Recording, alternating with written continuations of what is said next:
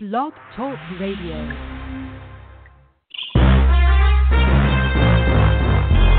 Broadcasting from Atlanta, Georgia, home of the world's greatest artists, TLC, Gladys Knight, India Arie, Indigo Girls, and Hartsfield Atlanta Jackson Airport, the Falcons, and Clark Atlanta University. This is The Bright Side with Technisha, a daily show with real people with real experiences. And now, here's your host, Technisha.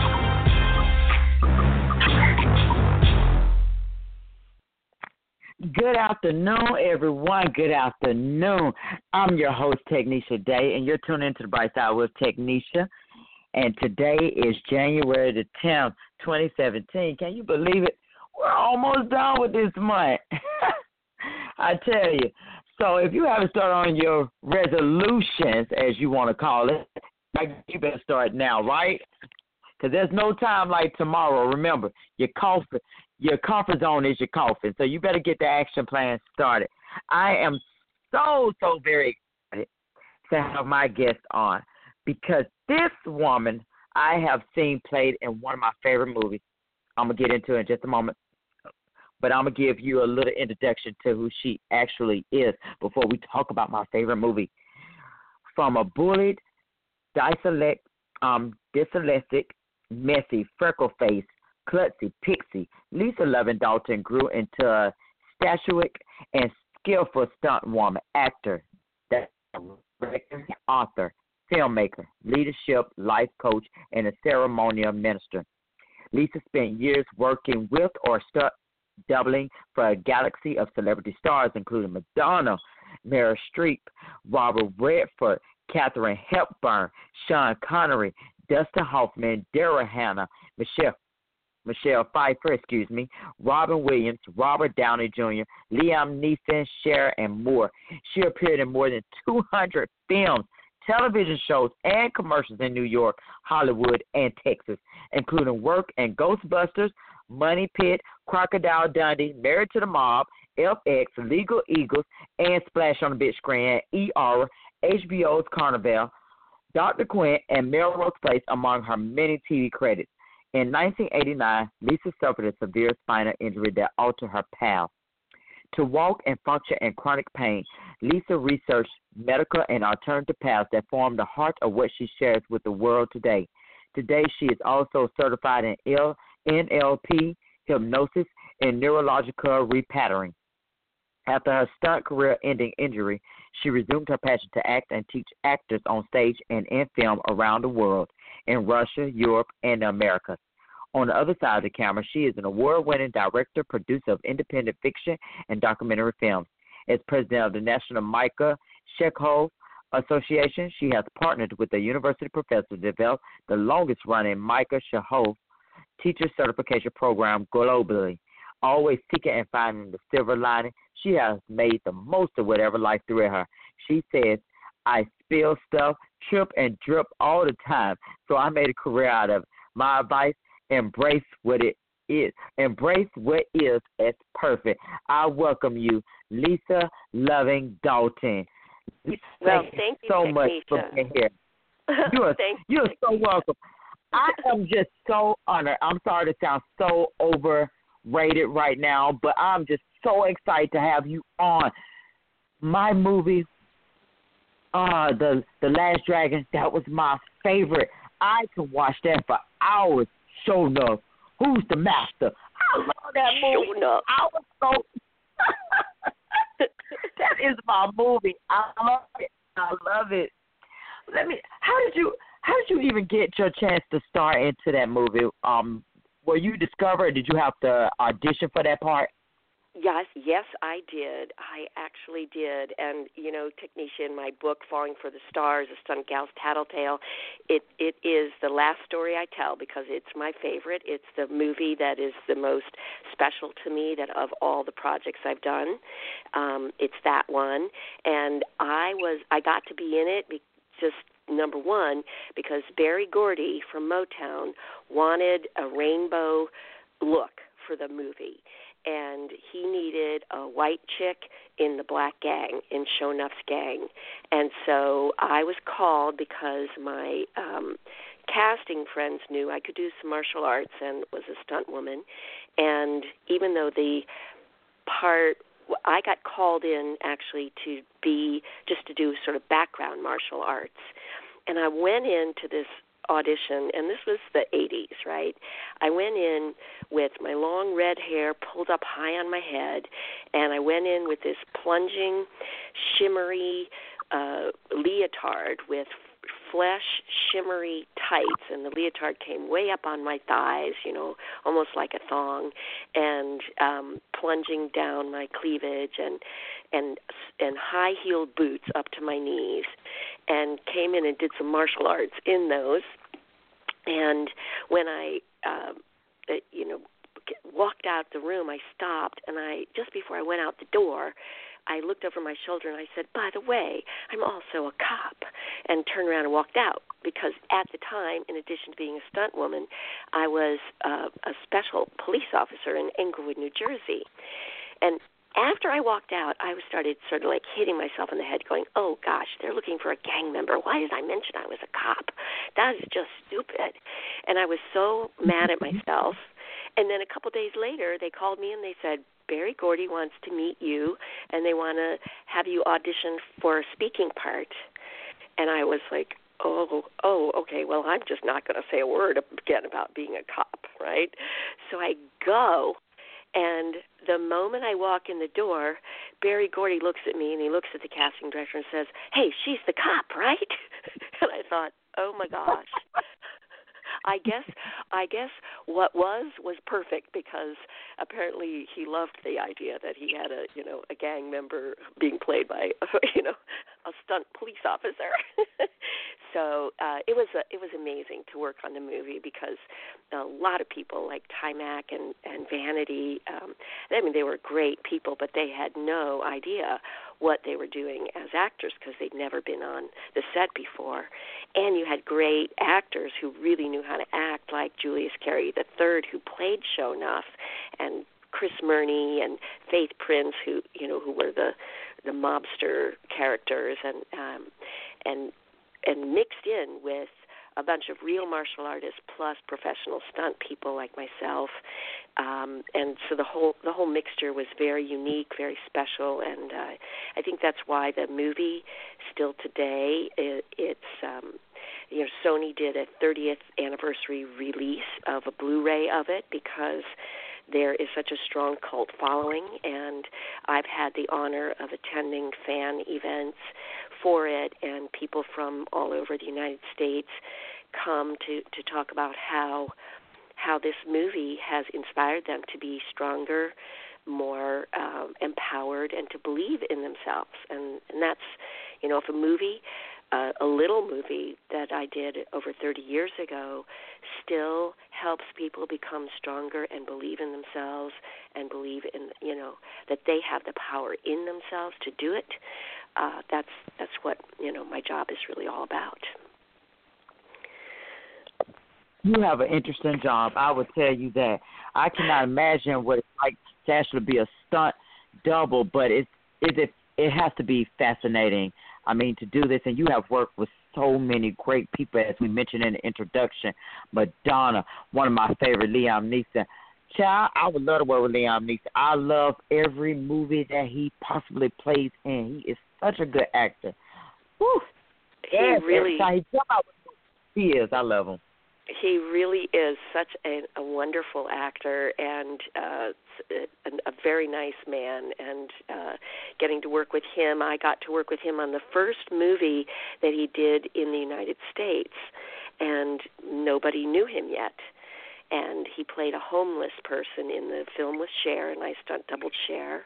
And uh, we also worked with Dennis Quaid in that movie, and uh, Liam played a homeless person and who who was mute, couldn't speak, and he did a great job on it. And I, I was like, this is this is an interesting actor. I'm going to keep my eye on him. So I always feel sort of sort of like a a little uh, fan who's an anti of his you know U.S. career.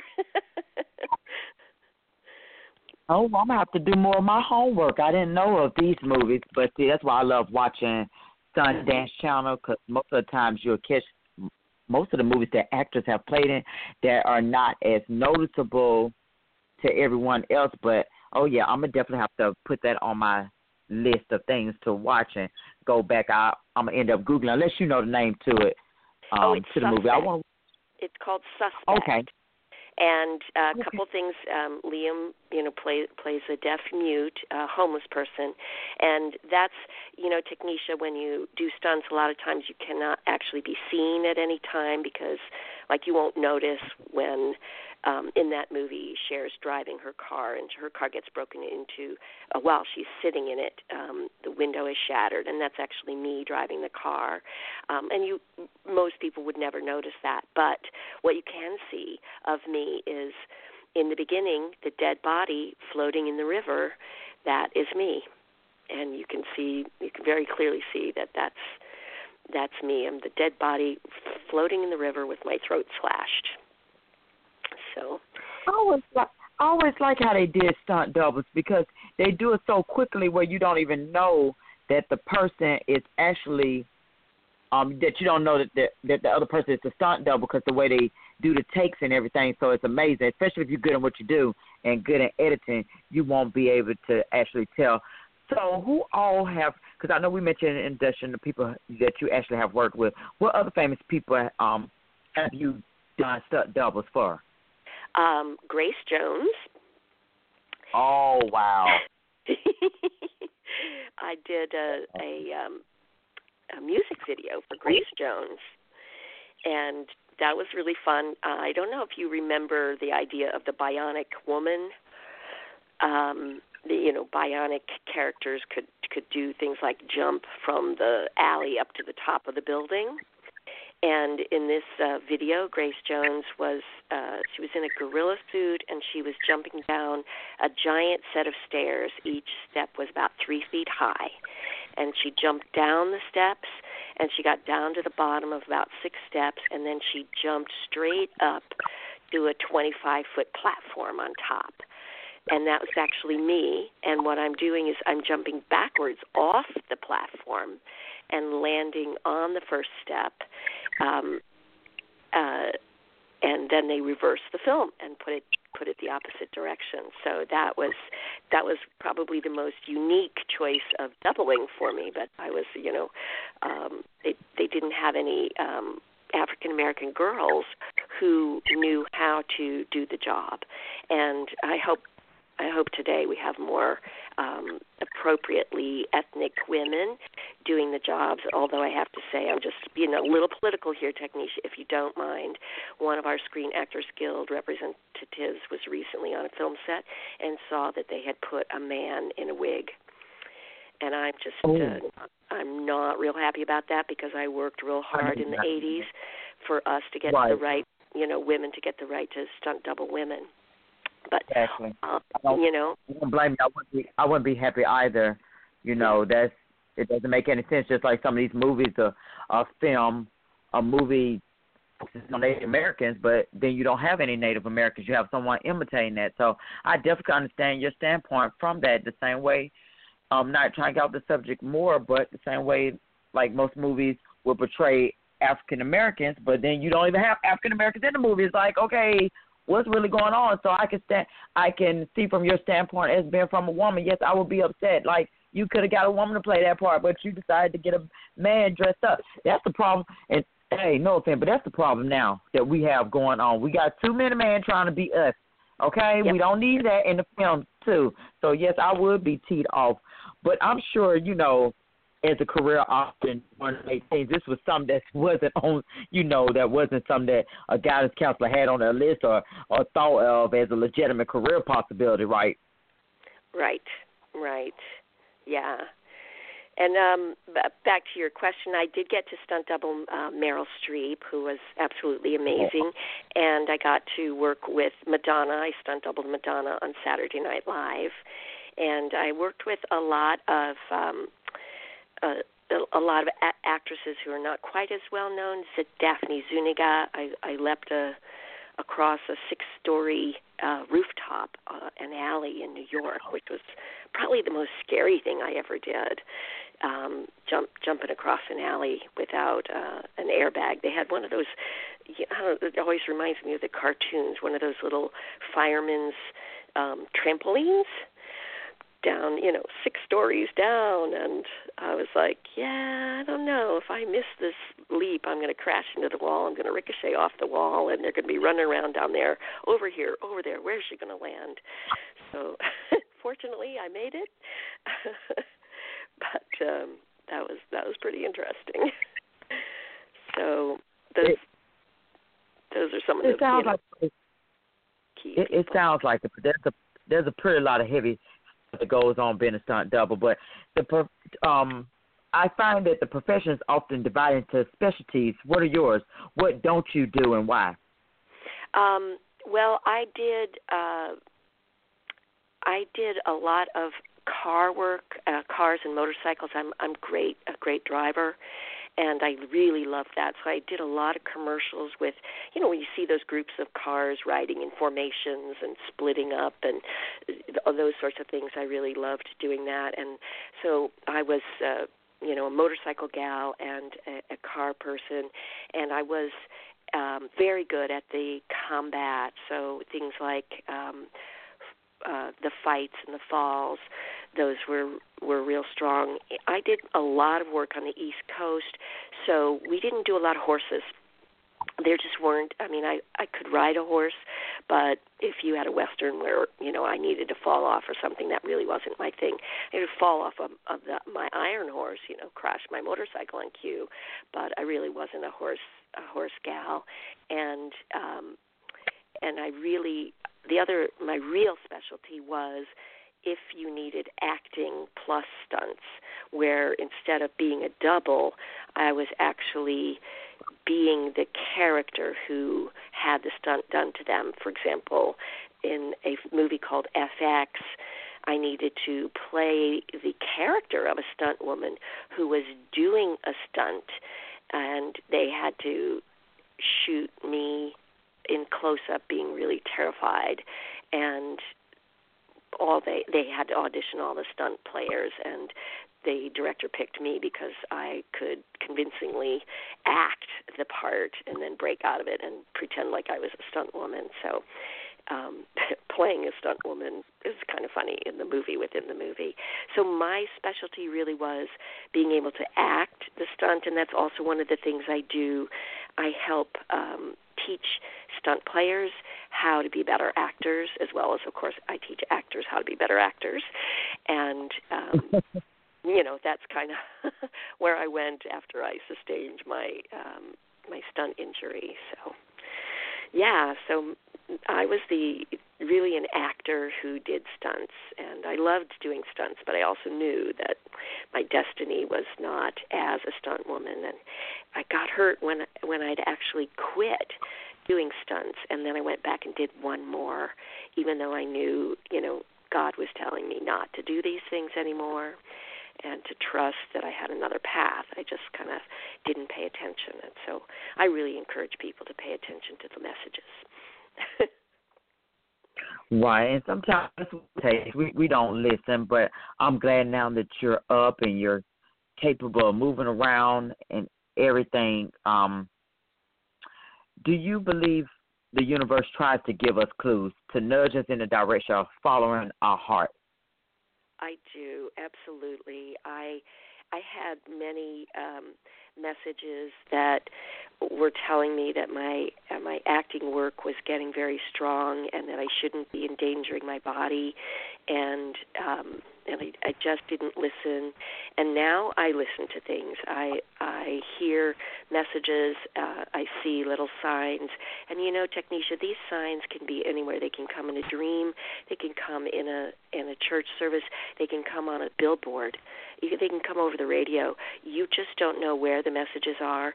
But if you have any doubt about where you're going or something starts to feel not right, you can just ask the universe to to help you understand where you're supposed to be going and then if you ask, you need to listen because a lot of times um, the messages are right there. And I had three different friends. I talk, talk about it in Falling for the Stars that were killed um, a, about two years before I got my severe injury, and and if three separate, very talented stuntmen in four months died doing stunts, I I certainly did not pay attention to everything that was telling me to stop, and um, I paid enough attention to to take stunts off my resume and just start pursuing my acting career, but I kept doing them when people asked me to do them because I was afraid to let go of the money, because I was afraid to let go of being, you know, one of the top stunt women in the world or whatever.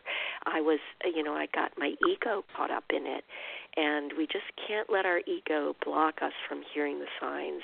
And when I when I had a 46% permanent loss of use of my back, and I was in chronic pain every day.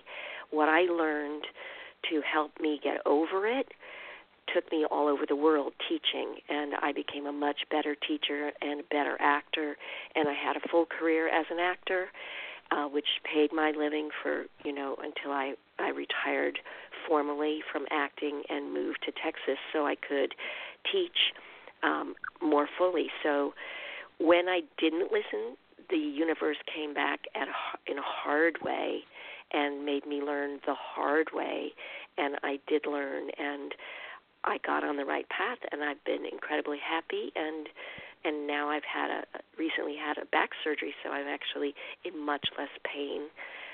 This just took 24 years of you know walking every day in pain to um, to finally you know finally learn the deeper lessons. I just don't want our readers to have to go through that. Oh well, amen. Listeners, yeah. Amen, Lisa. That is a blessing. I'm telling you, a lot of people don't recover that easily. Um, and I'm sure you probably know that because some people doing stuff that was, you can end up losing your life in that industry too. It's very dangerous because some people go, they go all the way, they max out with that type of stuff. So I can imagine. So, like I said, I'm glad that you are you're still here. But um, let's talk about the price you paid psychologically, emotionally, and physically for your career, though. Yeah, you know, I felt like Superman, um, and not Superwoman, by the way. I felt like Superman. I mean, I had leapt tall buildings in a single bound, and all of a sudden, I was an invalid, and I couldn't walk, and I, and my identity went through a, a severe crisis. I, I went into deep, deep depression, and I developed peripheral uh, conditions because my um, body atrophied. I developed at- asthma, severe asthma, and I um, I, I couldn't go anywhere for I, I couldn't even walk one block on a sidewalk without maybe falling down. And so even just like if I went shopping, I could only go to um, a store that was about 30 steps from my car. I didn't go to museums. I couldn't go to big stores. Well, I could go to Costco with my husband because he could get one of those big carts that I could lay down on. But you know, I couldn't do. I couldn't go to movies because I couldn't sit through them. I couldn't eat. Uh, I couldn't sit through a whole meal, and uh, it was very, very difficult. And so, I had to learn ha- uh, to redefine my whole sense of identity. I had to learn that I am not the things that I do, but I am who I am, and that I'm a, a viable human being, even if nobody else is in the room, because I used to think I was only a valuable human being if I was making a positive impact on somebody in the immediate moment, which meant, you know, if like if I taught you, Technisha, how to how to perform a role, and you went and did it for the casting person, and you messed it up, it was my fault, not your fault. It was my fault because I wasn't good enough, and that's like that's like really crazy.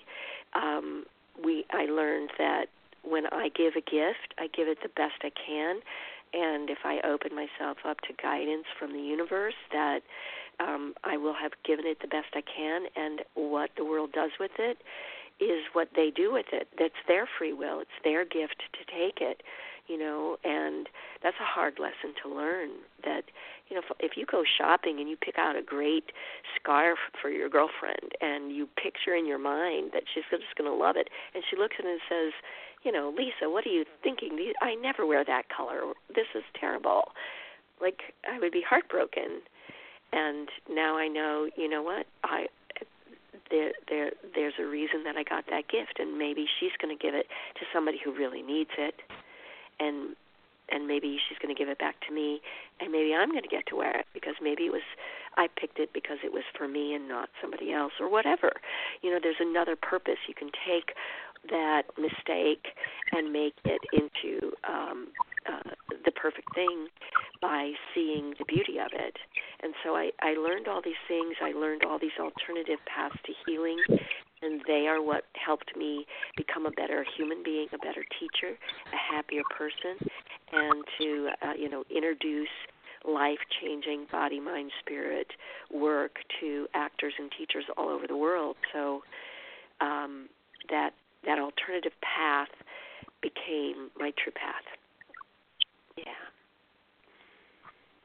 Wow. I I love I love what I do because I love the fact that I get a chance to sit down with people such as yourself who I have followed and admired throughout because I'm a TV fanatic. Um, first of all, I love good old classic movies. I I looked at one a documentary on Jennifer Jones who played in so many movies and went with all the rich men of the world. So I, I get a chance to really get behind the scenes, and that's what I love and what I do. So it's really an honor for you just to be here today with me. If you had never got hurt, do you think you would have continued doing stunt work? You know, I really loved um the science and athletic uh element of it and and this was the amazing thing Technisha even though I was hurt um after about about four years after I was hurt, I still accepted another stunt job, and um, you know, in my book, I tell about this. It was like God. Uh, it, I, all I had to do was sit on a roller coaster, and it was a 1950s style roller coaster. It was a movie with Patrick Swayze and Mary Elizabeth Mastrantonio, and um, it was called Three Wishes, and it was a 1950s movie. And they built north of Los Angeles, Lake Castaic. They built an old-fashioned 1950s carnival with a wooden roller coaster, and they wanted stunt people in it. And I was going to be right in the front because they looked very young. They wanted it to look like young people were in it, and I was in the in the roller coaster, and they said, "Let's everyone get out." Um, we're just going to put the camera and the camera operator in the front seat and do the roller coaster's point of view, my point of view. And when the roller coaster went around with the cameraman in it, the second time, one of the metal cross hatches of the scaffolding came unbolted and dropped down. And when he came around, it hit him in the face and it shattered his eye bone. It, he lo- he didn't lose his eye ultimately, but he was sitting right where I was supposed to be sitting. And I I sat there and I went, "Oh my gosh, uh, this was supposed to be an easy nothing stunt and look what happened." And then and that wasn't enough. They sent all of us home. They put dummies on there, but 3 days later they called me again and they said, "Would you just come and sit in this in the in the um Ferris wheel?" What could happen in a Ferris wheel, really, right? And I said, right. okay. I I knew that I was going to hurt because I'd be in, be sitting for a long time. I knew I'd be in pain, but I figured for five hundred dollars I could be in pain for a night. I'm sitting in the Ferris wheel, and I don't know if you've ever been in Southern California, but I lived there 18 years, and I can tell you the number of electrical lightning storms that happened in 15, in 18 years, I could probably count on one hand. And sure enough, we had a lightning electrical rainstorm while I was in that Ferris wheel. Eh, the Ferris wheel broke, and I had to sit in a, in a Ferris wheel in a lightning storm for five hours in pouring rain with lightning all around me. Oh and I, man! Yeah. No way. I, yeah, yeah, and I was like, okay, I clearly, Technisha, if I hadn't gotten hurt, I would have kept going because even though I got hurt, I kept doing it, and and and those next two jobs that I did, where I could have been been blinded, I could have been killed, I could have been electrocuted, doing yeah. stunts that basically were nothing, required no skill whatsoever, just a body. And but that's the whole art of a stunt person is you're expendable. You're put in the place of of a, an important person, so that the important people don't get hurt. And that's really something to think about, you know. It is, yeah. That makes you really think. That makes you appreciate life. But just to get to that, for some, excuse me, for some to actually have to get to that point to appreciate life, that's when you definitely know you needed that wake up. But I'm, I'm, boy, listen to that. That really, I'm telling you, if that don't make you count your blessings, I don't know what else will. But we're gonna take a commercial break. We're going to talk about her book, Falling for the Stars, and then we'll get a little bit more into questions about her being a stud dumbling. Uh, uh, stunt double. So don't touch that dial. You know the number, three four seven four two six three seven five one. Do call in, but we'll be right back after this short commercial break. Peekaboo. Peekaboo. Smile. Smile, buddy. Come on. Smile. Oh, honey, he's still not smiling. Maybe he's not a smiler. yeah. Maybe he's just not a happy baby. Maybe he's just being a boy. You know how boys are. Or maybe he's teething. Oh, poor baby. I think his gums hurt. Maybe he's just tired. Or maybe his tummy hurts. He didn't eat that much. Maybe he's not ticklish. You think maybe he's scared of the dog? Maybe he'll outgrow it. Maybe it's a phase. Maybe he just doesn't like smiling. Maybe he has autism, and we can definitely do something to help. Maybe is all you need to find out more about autism. No big, joyful smiles by six months is one early sign. Learn the others at autismspeaks.org slash signs or see a doctor today for an autism screening. The sooner it's diagnosed, the better. And it can make a lifetime of difference. Brought to you by Autism Speaks and the Ad Council. We're back with Lisa Loving Dalton, and we have the pleasure of being here talking about her lifestyle, stunt double, the drastic measurements that she had to take and how she overcame it. But she has an awesome book out, and I hope you're ready for this. It's called Falling for the Stars. I even, I even love the title. Lisa, how did that title come about? It's, I love it.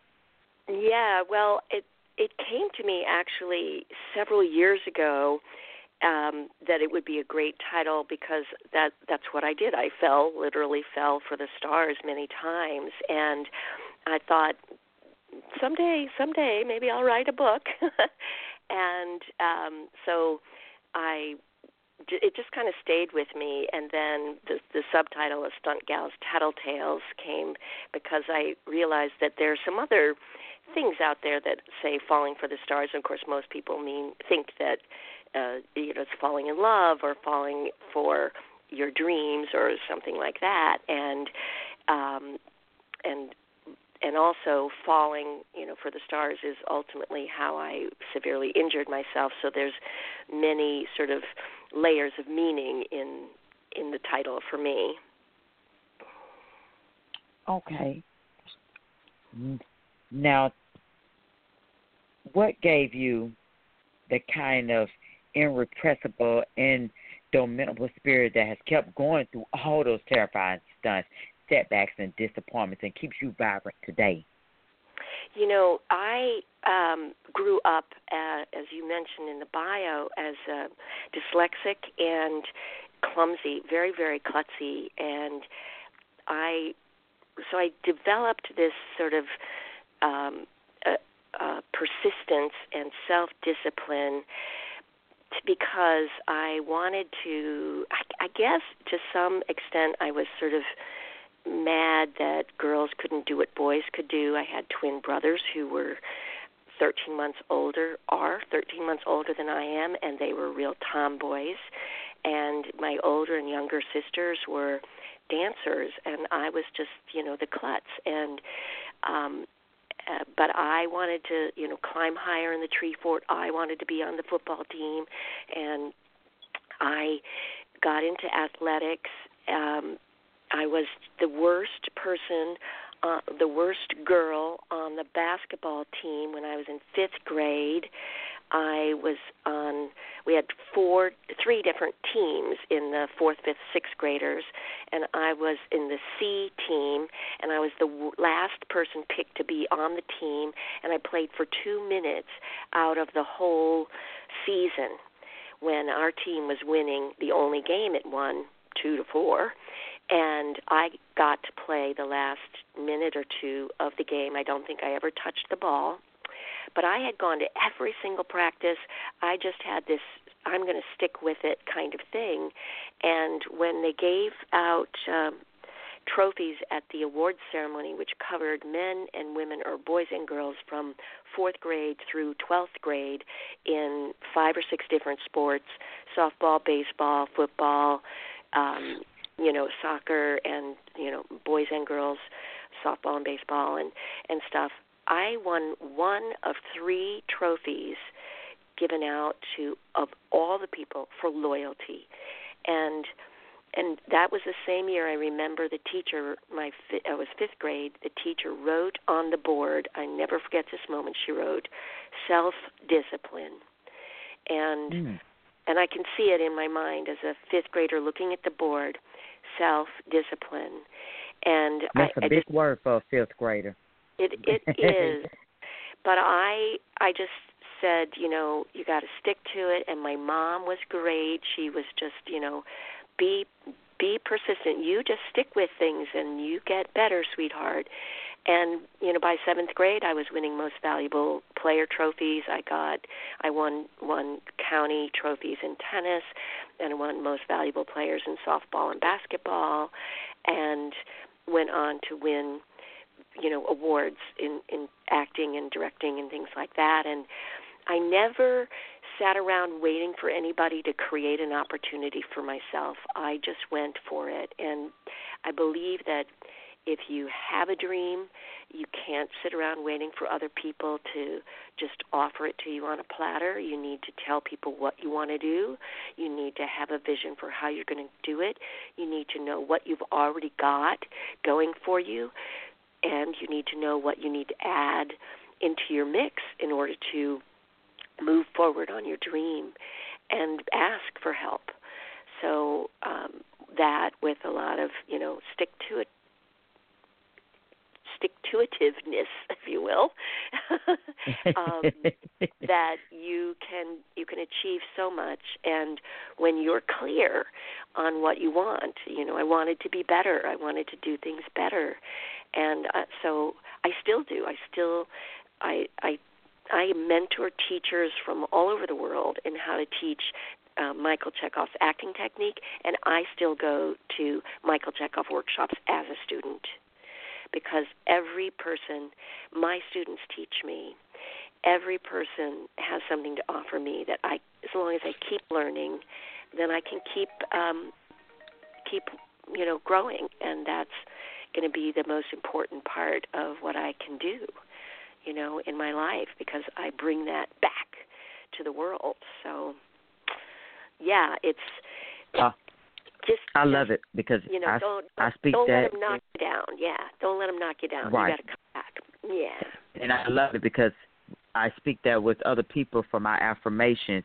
You know, adding value to other people's lives and here you're living proof on that. You still, although I'm down, I may not be capable of doing this, but I'm still capable of doing that, and I'm going to keep going, and I'm still going to add value to other people's lives. I love it, and it's just don't get any better than that. I I would say, how do you embrace?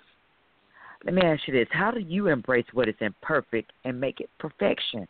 Because that's what it sounds like you're doing now. It's it's beautiful. It's oh, I love it, Lisa. I do. Yeah, you know, I, uh, for example, I mean, the whole idea that I'm uh, dyslexic and clumsy. I wear a bib. Believe it or not, Technisha, I do. I carry a bib with me because all my clothes were stained. and I have a full breast, and so you know everything's stained right across my my chest, and all day long I'm ashamed of being a mess, right? So I wear a bib. I wear a bib. I pull it out. I put it on when I'm eating. And I, I'm the kind of person it just like stuff happens to. Like the waiter will drip wine across my shoulder, you know, stuff that even I'm not, you know, responsible for. But so people look at me. I'm I'm in the fanciest restaurant or I'm in a McDonald's. It doesn't really matter where I am, but I'm pulling out my bib. Some people look at me like totally weird, like what like really she's wearing a bib and I go into a comedy routine. It's like, yeah, you know, you come into the world wearing a bib, you go out wearing a bib. Everything in between is just your your is an issue of your pride, and therefore I have no pride because I'm a mess anyway. I'm just wearing a bib. I look silly for 10 minutes, but that's okay because the rest of the day I feel so proud of myself because my bib is a mess and my clothes are clean. So I look at look at what you know is a weakness of mine and I make it into a fun thing. I meet so many people through my bib. I create conversations anywhere I go the moment I take out my bib. And people are jealous that I have the courage to wear a bib. And it's to me it makes so much sense, you know. And I had like because of the dyslexia, you know, I I recently found, and I was undiagnosed. And, you know, it, nobody told me you have a condition where numbers and letters reverse themselves, and the the reason that I didn't get great marks in mathematics. I looked a couple of years ago. My mother gave me my school records, and that fifth grade teacher that wrote self discipline, she had written in my school notes I Lisa got a B instead of an A in math because the numbers that she solves on her paper are correct, but she writes them down wrong off the board. And I have to Hmm. so her answers are different from the answer sheet and I have to grade according to the answer sheet. But no one said this is dyslexia. And so all my life I suffered with, you know, getting people's phone numbers wrong, getting addresses wrong, um, not knowing my left from my right because uh because, you know, some people hold up their their finger and L, you know, make an L out of it and the one that is facing the correct direction they know is left. I I didn't know that. I because it looked the same to me.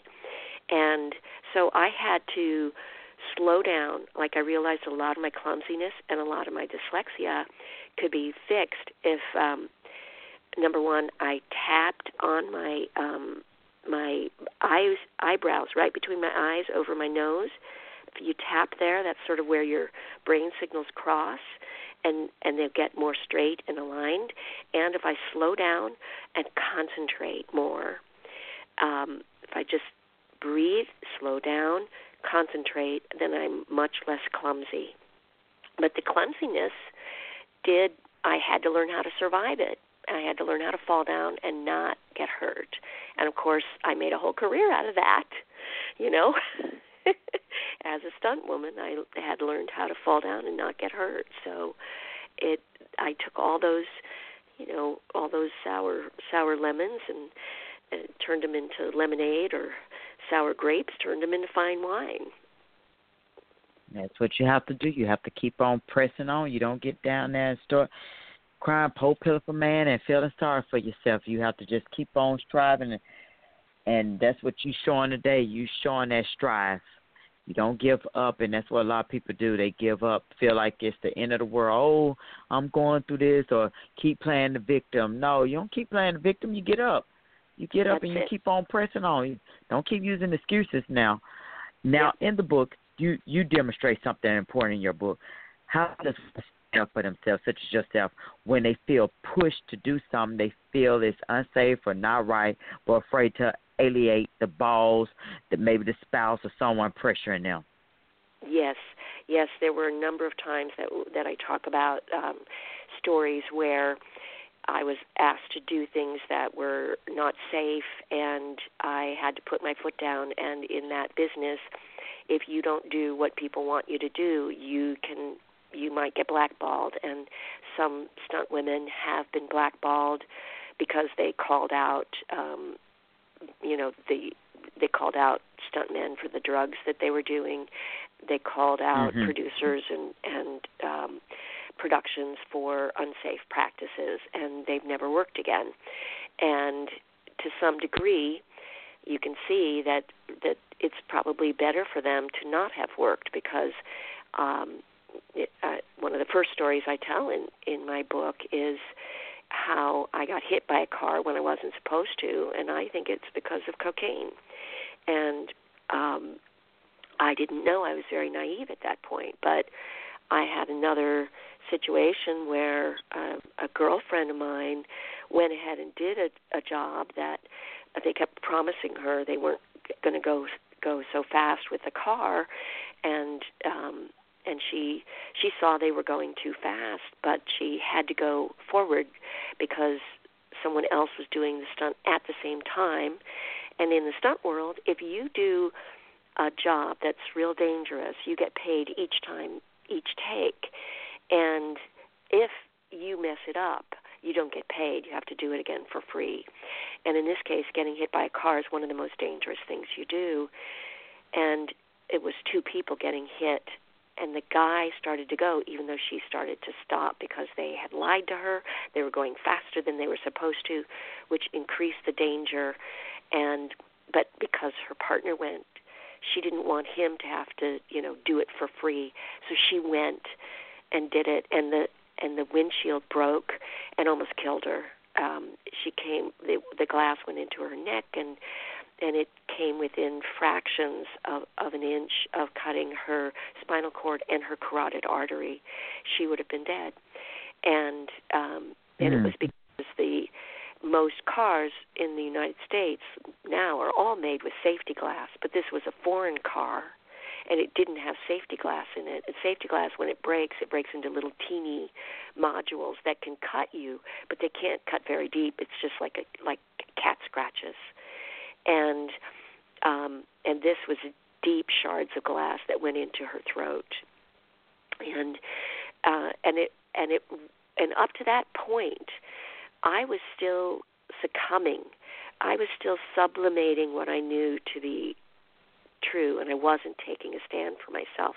But after that, I said no. I realized, you know, this is life and death, and you if you never work again, so be it and mm, I noticed out in the real world that a lot of times we we don't understand the depth. Um, for example, a man hitting us or anybody hitting us, being abused, somebody abusing us, a boss um, misusing us, things like that. Um, we let it happen because we don't want to lose our job, and we have to stop that. We we need to realize that we are losing our life when we allow Mhm. others to abuse us. And it is better for us to create a whole new world for us to leave the situation. The universe will take care of us. There are people out there who will help us.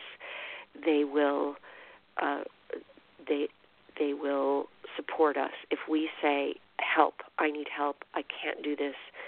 Uh, I'm in a situation and I can't get out we need to call for help and and uh, and the universe will provide help and help us get a new life we need to stand up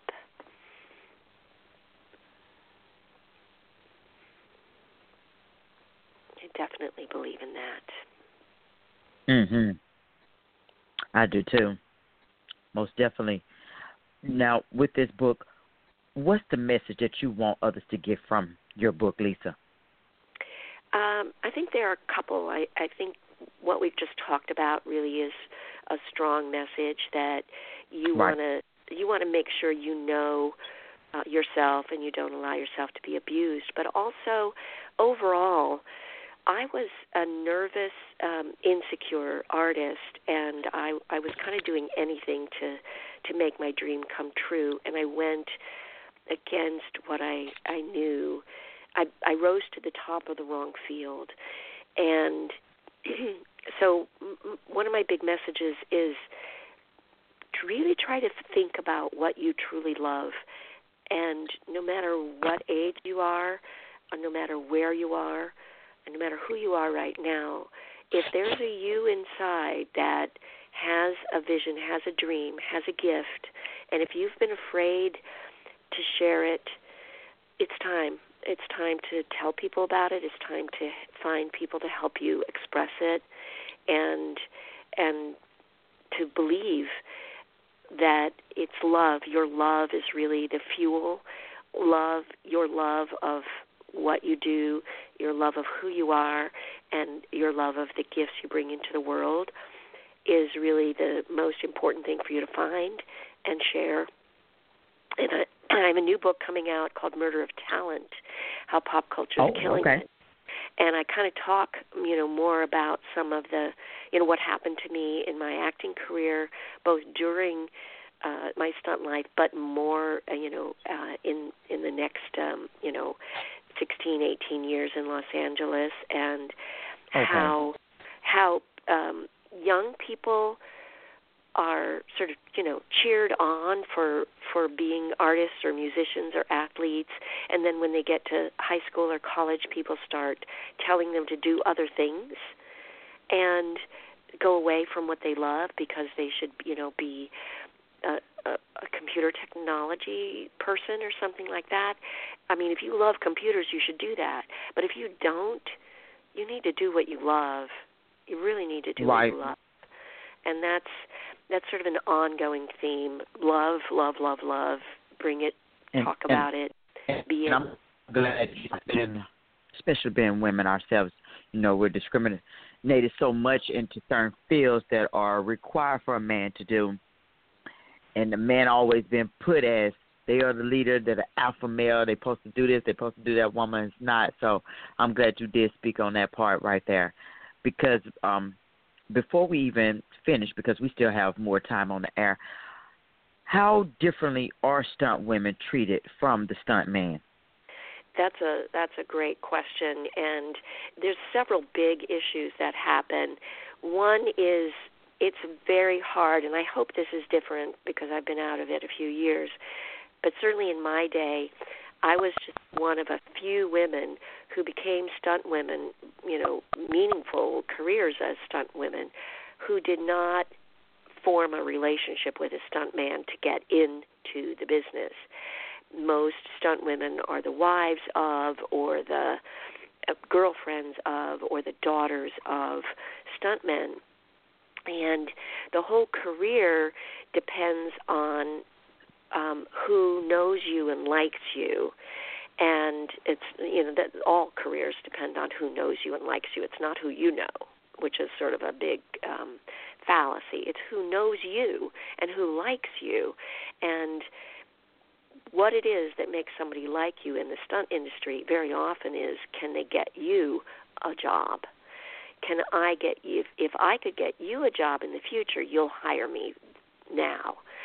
And all the stunt jobs are basically hired by the stunt coordinator, who is the person who designs and arranges the stunts, and they pick out the stunt people. And you know, maybe a little bit of it is they pick the people who will meet the casting director, uh, or not the casting director, meet the director or producer or cinematographer to see if they're a good match. But most of the time, the final decision as to how much someone gets paid, who gets hired, whether they get screen credit, all depends on the stunt coordinator. And it used to be all men.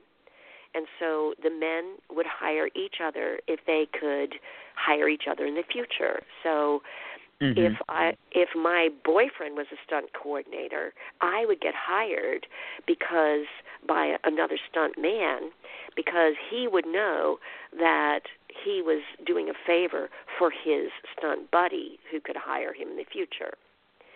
And um, in my book, I talk about how it's what Cher was was so angry about. She stepped up for me, um, wanted to step up for me and fight for the fact that I was supposed to work for two weeks on a movie, and um, and I got cut off from the the second week because after they after the director hired me personally because we worked together on a previous film, a, a stunt coordinator was brought in above me and in order to bring him in, they had to guarantee that he could fire me for the second week and bring in a, a girlfriend of his who was the girlfriend of a stuntman he owed a favor to. And when Cher found out, she was livid. And she wanted to, you know, storm to the producer and director and and you know change that and make sure that I was hired for the week that I was had been promised. And I asked her not to do it because it was already done. I knew the industry, I knew the fate, I knew it wasn't going to help me in the future, and more most important, I was afraid that it would damage Cher's career and make her seem difficult.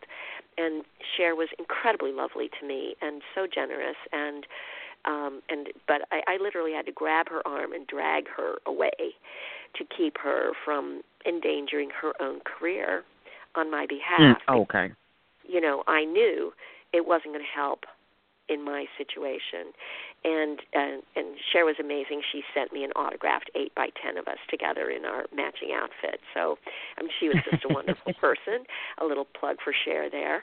And but but this was you know, this is what happened. And you'll notice on IMDB Internet Movie Database uh, dot com where they have the list of all the people who are in the movies and mm-hmm. you can put my, my name Lisa Dalton in there or Lisa Loving in there and you'll you'll see some of my stunt credits but you won't see you know over half of them aren't in there because um very few women are listed in the credits and right, even though I, have you know yeah.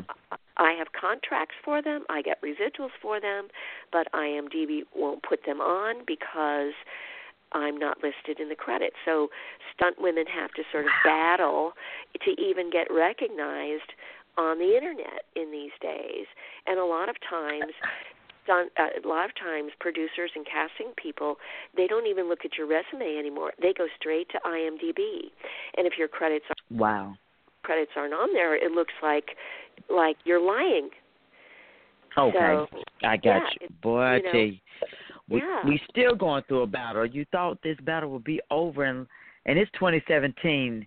Yeah. This is still continuing on to this year. I mean, nothing is going to actually change until someone makes a a stand. So the question is probably is what will be a man weakness and that's talking about going through history besides the fact that men are into women uh, which half of them are not but now you have to find a weakness now you have to find a man's actual weakness because we have to break this barrier sooner or later but lisa i thank you so much for being here can you tell us where we can actually purchase your book darling Yes, yes. My book is available uh, at Amazon.com, where it was an Amazon number one bestseller, and it's also at my website, which is LisaDalton.com.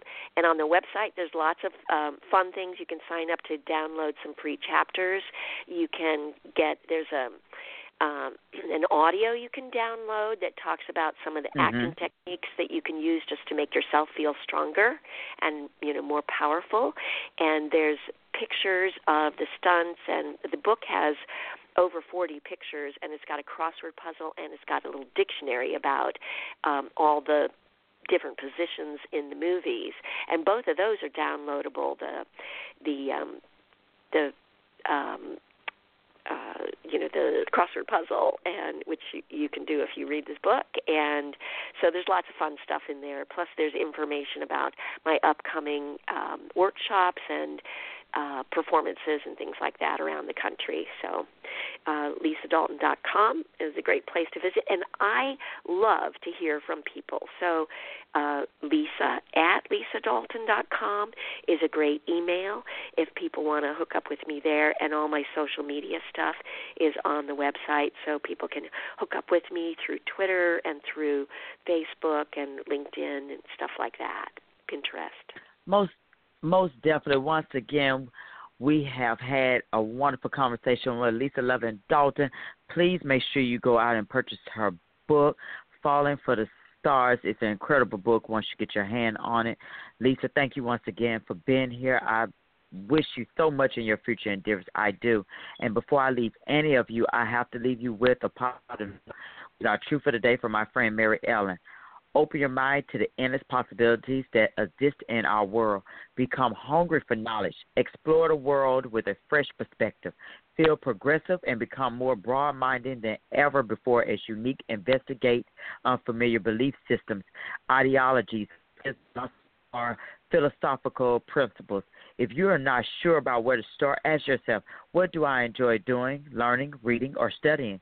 Wisdom does not exist in a vacuum. Open your mind to the myriad possibilities that exist. Do not limit yourself. Explore and experience the wonders of the world through increasing your knowledge base. Make highly informed choices that reflect your awareness of life. Today, accept the fact that you have much to learn. Begin your discovery now. Enjoy the day, and remember either your mind expands to match your goals or your goals will shrink to match your mind. So let's grow. Thanks for listening to The Bright Side with Technisha. If you like what you heard, tell your dad, mother, cousin, uncle, whomever. Be sure to check out the archive section at www.brightsidewithtk.com.